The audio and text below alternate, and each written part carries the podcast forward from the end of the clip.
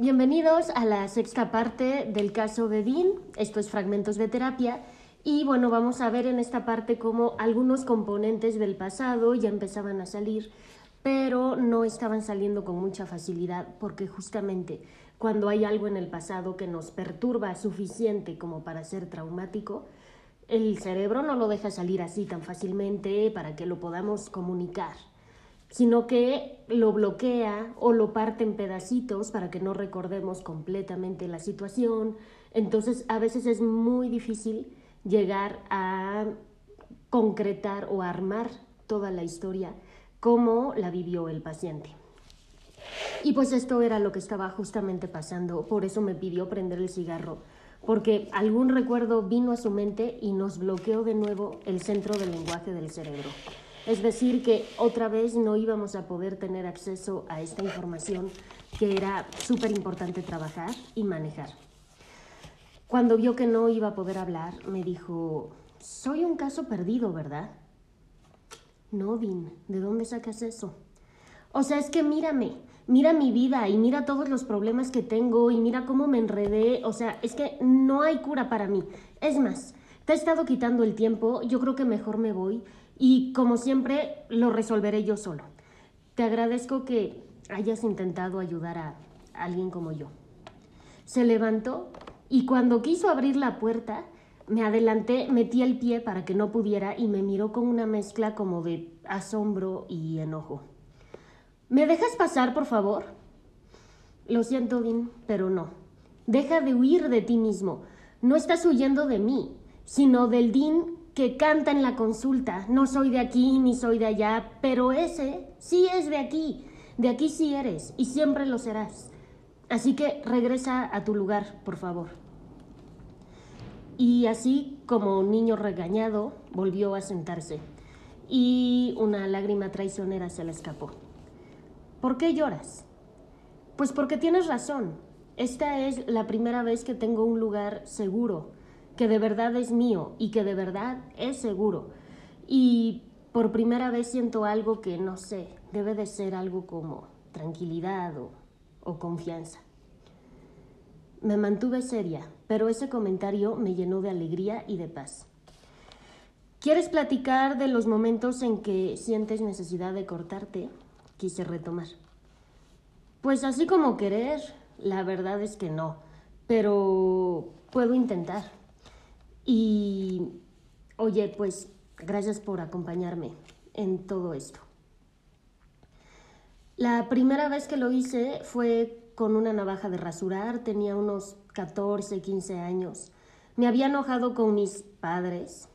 Les dije cosas horribles, tuve una explosión de ira como nunca la había tenido y ahí fue cuando les confesé que no los amaba, que jamás había permitido muestras de afecto ni contacto de ningún tipo, y que por mí estaría mejor que estuvieran muertos y que me dejaran en paz.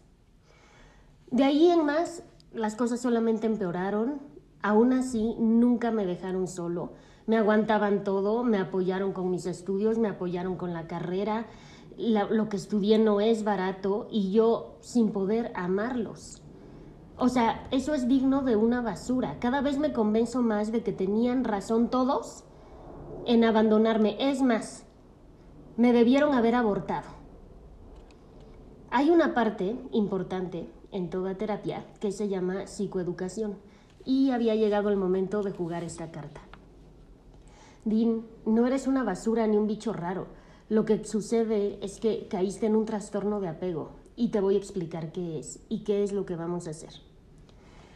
Desde que nacen, los niños crean vínculos con sus cuidadores. De hecho, todo lo que los bebés hacen tiene como objetivo mantener y fortalecer este vínculo con los cuidadores.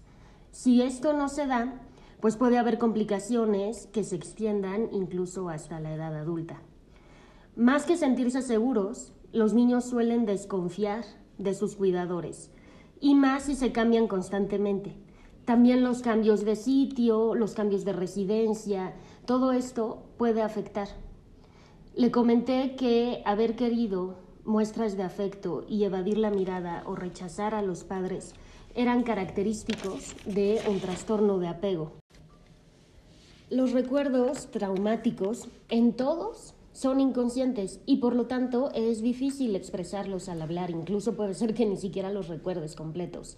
Pero cuando salen, pueden salir justo así como me lo mencionaste, con ataques de ira.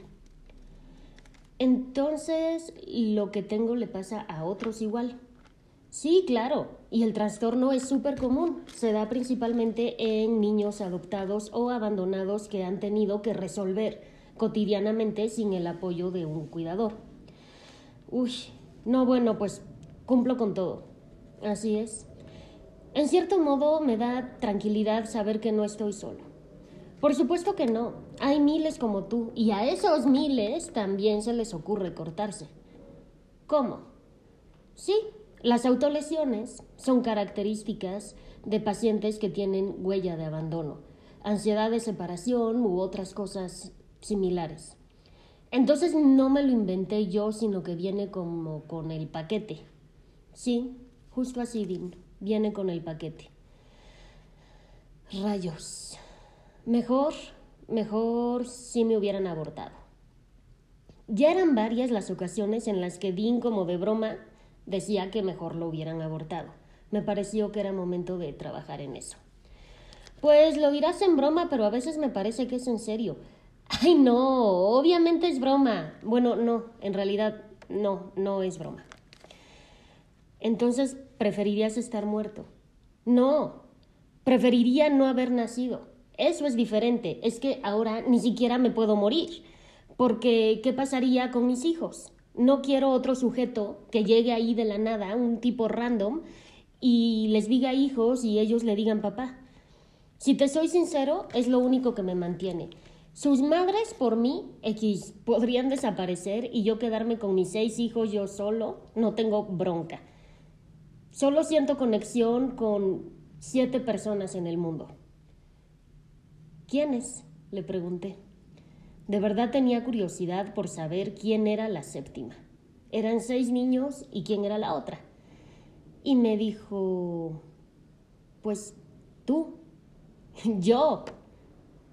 Ay no, Pensé, transferencia. Hasta ahora íbamos bien y podría ser de ayuda.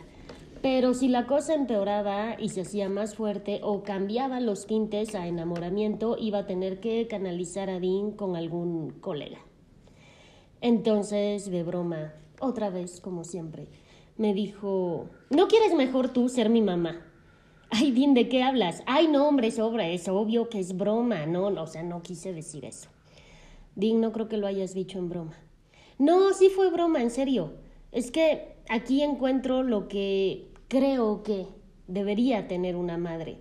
Y una pareja o una pareja, no sé, es que, ah, rayos, es que es algo que no, nunca había sentido.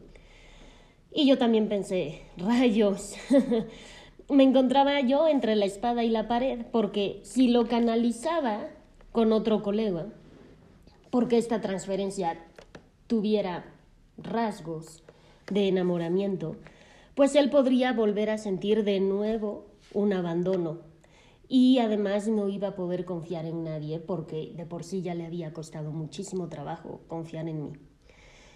Eh, después de esta como confesión, como broma, me dijo, no te enojaste, ¿verdad? No me vayas a correr.